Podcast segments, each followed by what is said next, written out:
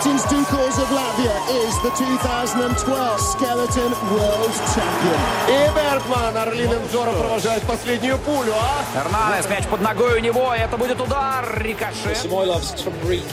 Сезон-то впереди олимпийский, и не дай бог получить травму. Удар, гол! Мирослав Клозе! Надо же еще и забивать в нападении. Давайте, ребята, мы на вас все смотрим, мы за вас. На 89-й минуте! А пенальти-то такой липовенький, липовенький. Победы и рекорды, достижения спортсменов и команд, наших и зарубежных, история и секреты различных видов спорта, результаты текущих чемпионатов и интервью. Это программа «Спорт сегодня» на Латвийском радио 4.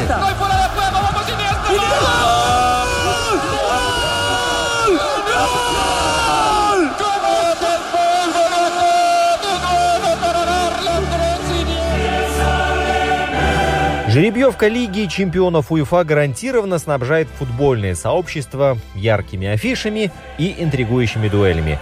А еще дает нам повод добавить торжественности эпиграфу «Спорт сегодня». Но одно дело – это официальная церемония в красивой студии, а другое – это событие на полях, где все в одночасье может перевернуться с ног на голову. Тут и Рен, играющий на уровне Пари Сен-Жермен, тут и выжатый Реал с Барселоной – Тут и дебют Краснодара без тренера и лидера, который вообще напоминает первый урок по плаванию в деревне. Тем интереснее подробный анализ участников группового этапа, а также авторитетный совет, на какие противостояния стоит обратить особое внимание в сегодняшнем выпуске.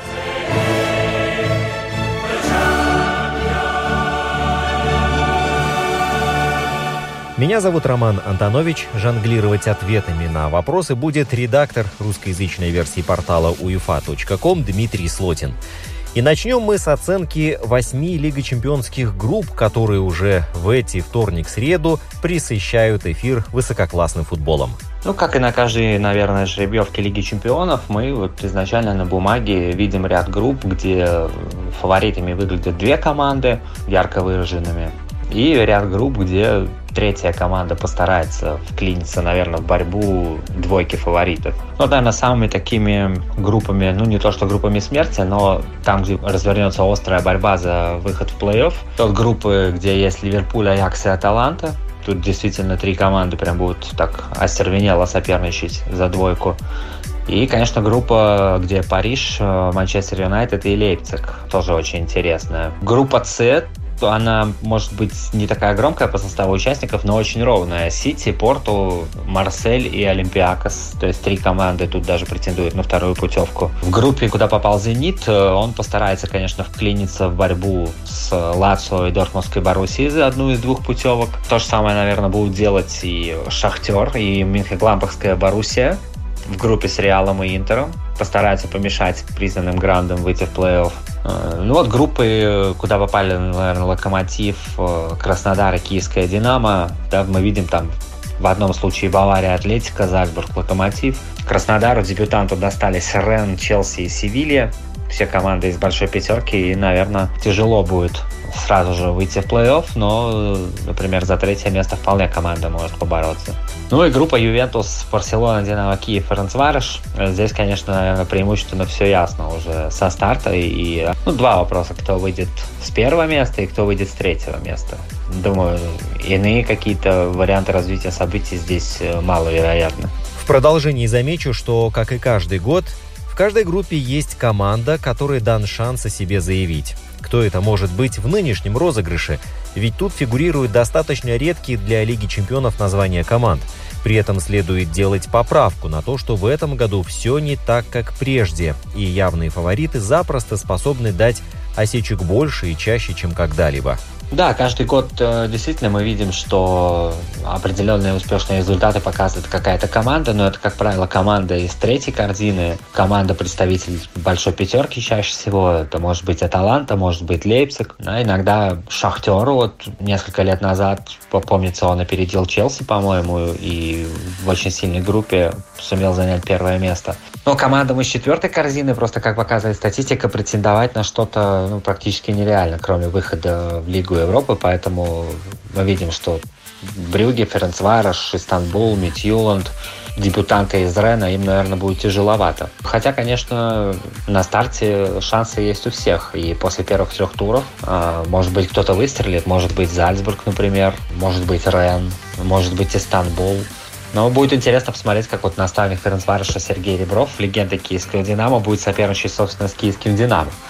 То есть здесь даже у таких команд э, из третьей четвертой корзины есть какие-то небольшие интриги, свои какие-то локальные задачи. Поэтому здесь тоже будет, будет зачем последить. Да, безусловно, любители футбола будут ждать от Лейпцига и от той же Аталанты приумножения своих успехов, э, прогресса какого-то в Лиге чемпионов и в национальных чемпионатах. Но, конечно, тому же Лейпцигу будет сложно, потому что ушел Тима Вернер, ведущий форвард сборной Германии, многолетний лидер атак клуба, системообразующий футболист. Ну, его постарается, наверное, заменить Александр Серлот, вот норвежец, лучший бомбардир чемпионата Турции, Хичан Хван из Зальцбурга, который на примере Холланда мы уже знаем, каких игроков умеет готовить Зальцбург. Потом Джастин Клюверт пришел, и, может быть, линия атаки видоизменилась серьезно, но, возможно, Лейпцигу удастся сохранить высокий атакующий потенциал благодаря новичкам. Да, что касается Аталанты, которая в прошлом сезоне стала вообще главным возмутителем спокойствия Лиги Чемпионов, да, мы помним, что после первых трех туров ее шансы на выход в плей-офф расценивались ну, практически как там, нулевые, но она совершила чудо и сумела выйти в одну восьмую финала, и вообще в плей-офф так основательно пошумела, и будущим финалистам из Пари Сен-Жермен каким-то невероятным образом удалось в концовке сломить сопротивление бергамцев и все-таки выйти в финал. Вот, э, в отличие от Лейпцига, наверное, серьезных потерь каких-то у Аталанты нет, по сути, да, наверное, к таковой можно отнести только уход бельгийского защитника-полузащитника Тимоти Кастаня в Лестер. И по большому счету команда сохранила свой костяк. Пришли Алексей Миранчук из московского локомотива, да, там Сэм Ламерс, талантливый и многообещающий форвард голландский из ПСВ. Безусловно, эти команды после хорошего прошлого Еврокубкового сезона постараются не быть статистами и, безусловно, вклиниться в борьбу за две путевки плей-офф. Пусть это будет сделать все очень нелегко. Но если времени, возможностей и здоровья на все игры у вас, у нас не хватит, то мы можем посоветовать несколько групп, где ожидается наиболее перспективный с точки зрения качества игры футбол. И у выбора следующих трех групп есть своя аргументация – если говорить о суммарном каком-то уровне качества футбола в исполнении четверки отдельной и непредсказуемости, то вот, наверное, за непредсказуемостью нам надо идти в группу Б, где у нас Реал, Шахтер, Интер и Мюнхен-Гладбах. Мы помним, что Шахтер уже попадал в похожие группы и даже занимал в них первые места, хоть это было давно уже.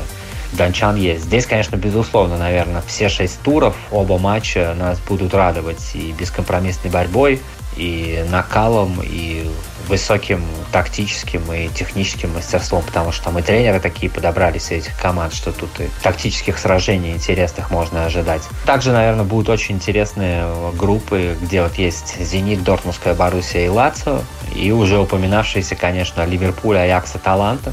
Команды все три такие остро атакующие, делающие ставку на владение, создание моментов, там быстрый выход из обороны в атаку, прессинг. И Ливерпуль, и Аякс, и Аталанта у нас ассоциируются с феерией, с атакующим футболом, бескомпромиссной атакующей игрой и с большим количеством забитых мячей, потому что действительно будет очень интересно посмотреть. Ну и Париж, э, Манчестер Юнайтед и Лейпциг, тут уже сама вывеска просто говорит сама за себя. И афиша действительно очень громкая, чтобы пропускать матчи этой группы.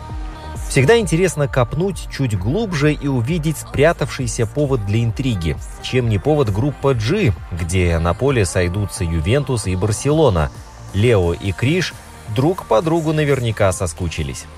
По части особых э, каких-то противостояний, ну, наверное, первым делом всем бросилась в глаза именно пара Ювентус-Барселона в одной группе, которые вот в сочетании с киевским Динамо и Францварышем, так э, смотрится все это достаточно эклектично. Конечно, история противостояния у команд э, богатая, да, мы помним, что и нынешний наставник туринцев Андреа Пирло, и Кьелини, и вратарь Джон Луиджи Буфон, все они играли против Барселоны. Да, Барселона хоть и заметно омолодилась, но все-таки тоже еще несколько членов команды есть, которым знакомо противостояние с Ювентусом. А, поэтому, безусловно, это, наверное, будут центральные матчи группового этапа нынешнего сезона. Еще один аспект, на который всегда обращаешь внимание. Вот, например, Лацо прошлым составом завоевал себе путевку в Лигу чемпионов. Но прошло лето, и команда, что выходит на поле, мягко говоря, не очень сильно напоминает тот состав, способный навязать борьбу серьезным соперникам. И если для суперклуба межсезонье проходит безболезненно, то для клубов среднего эшелона блестяще проведенный прошлый сезон чреват распродажей лучших игроков толстосумом. В итоге обескровленные условные Лестеры, Лейпциги и Лацио представляют собой лишь отблеск былой удали. Да, это, конечно, обычное дело, и все к этому привыкли, что команда завоевывает путевку в Лигу чемпионов одним составом, а выступает на европейской арене в следующем сезоне уже, можно сказать, в совершенно другом составе. Таковы реалии современного футбола с его обилием там, трансферов, переходов, аренд, текучка кадров огромная. У команд могут там по 15 человек прийти и уйти просто за одно межсезонье летнее. Поэтому таковы реалии. Но вот, конечно, именно в этом межсезонье э, переходов было по сравнению с прошлыми годами, наверное, минимум. А если брать там последние пять лет, а громких переходов так и вообще совсем немного. Да, в основном были аренды, и аренд действительно было много. И если брать, там, например, тот же Лацио, то действительно большая текучка кадров. Ушли Бадель, там Лукаку ушел, да, Хони пришли Рейна, Андрес Перейра, Дурмиси, Уэсли Худ, но все это игроки ротации, потому что из системы образующих игроков Лацио, по сути, не потерял никого и, собственно, и не приобрел ни одного такого футболиста, который может там сходу вписаться в основу и стать системообразующим, как там Белинкович, Савич или Иммобили. Поэтому текучка кадров в основном не только Лацио, а вообще и многих других клубов, она касалась таких игроков ротации. Кто-то вернулся из аренды, кого-то взяли в аренду. И по большому счету серьезно, ну, наверное, Бавария у нас, да, там некоторым образом серьезно видоизменилась. Есть команды, которых затронула вся эта трансферная чехарда, но очень многие клубы совершали по минимуму трансферов, да, ограничиваясь какими-то арендами, расторжением контрактов. Сейчас, после того, как улеглись эмоции, можно на одну чашу весов положить прежний двухматчевый формат, а на другую чашу финал восьми, как это было минувшим летом, и взвесить, что есть большее благо? Как мне кажется, в приоритете здесь должна идти справедливость в определении сильнейшего на газоне. Это, конечно, что называется на любителя. Потому что мы помним, что в истории Кубка чемпионов и Лиги чемпионов всегда были двухматчевые противостояния. За исключением финала и, может быть, переигровки, потому что тогда не существовало ни дополнительного времени поначалу, не правило выездного гола, и в случае ничьей по сумме двух встреч могла быть назначена переигровка. И то такое преимущественно практиковалось, наверное, на, на чемпионатах Европы где мог быть жребий, еще там монетку тянули и так далее. А так, с э, самого первого розыгрыша 56 -го года, тогда турнир проходил по круговой системе, и всегда это были двухматчевые противостояния, и с финалом потом на нейтральном поле или там на поле одного из финалистов, если кому-то повезло. А в 92 году у нас появился групповой этап, и вот там была такая система, что две группы по четыре команды, и потом финал сразу. То есть там Барселона выиграла одну группу, причем тоже было 6 туров, команды играли дома и в гостях, и потом победители сразу выходили в финал. Без полуфинала, там без четвертьфинала и финал на нейтральном поле. Потом турнир э, уже приобрел ту систему плюс-минус, которую мы видим теперь. То есть всегда Лига чемпионов и Кубок чемпионов это именно двухматчевые противостояния, да, не считая финала. Это было испокон веков. Сейчас это была, конечно, экстренная мера, которая позволила начать турнир э, осенью, ну хоть и не в сентябре, как обычно, а в октябре, но все равно плюс-минус эта мера позволила сильно не отклониться от э, привычного европейского футбольного календаря. Э, мы помним, что первый раунд э, плей-офф 1-8 финала команды худо-бедно смогли закончить на своих стадионах, сыграв по матчу дома и в гостях, хоть и с большим перерывом. И вот начиная со стадии четвертьфинала команды переехали в Лиссабон, где играли уже по матчу. Э, ну, относительно это было справедливо, потому что преимущества своего поля не было ни у кого – и если уж играть один матч, то на нейтральном поле. Но все-таки, конечно, наиболее, наверное, объективное и цельное представление о соотношении сил в том или ином противостоянии могут дать, конечно, два матча, где каждая команда покажет домашнюю модель, покажет выездную модель, как она играет дома, как она играет на выезде. И суммируя эти два матча, мы все-таки сможем э, получить, наверное, наиболее объективную картину о, о силе соперника в том или ином противостоянии. А, поэтому, наверное, безусловно, стоит вернуться, и так уже и произошло, к классической системе с двумя матчами в плей-офф, потому что они дарят болельщикам ну, незабываемое зрелище и, конечно, огромное количество пищи для размышлений. И все эти камбэки, которыми мы с вами так восхищались э, в уже позапрошлом розыгрыше, когда вроде уже после первого матча как будто все понятно, а во втором там кто-то забивает 4, 5, 6 голов, там все переворачивается с ног на голову. И так, наверное, конечно, будет более справедливо и объективно. Что ж, пищей для размышлений мы с вами поделились, и теперь можно позавидовать самим себе, ведь у нас впереди новый сезон Лиги чемпионов. Все начинается с чистого листа, впереди много ожиданий и много футбола. Это главное. Вашими собеседниками были редактор русскоязычной версии портала uefa.com Дмитрий Слотин и ведущий программы «Спорт сегодня» Роман Антонович. Инстаграм – это LR4Sport и домашняя страница lr4.lv с архивами, подкастами в Google, Apple и Spotify – и прямым эфиром. А теперь уходим смотреть футбол.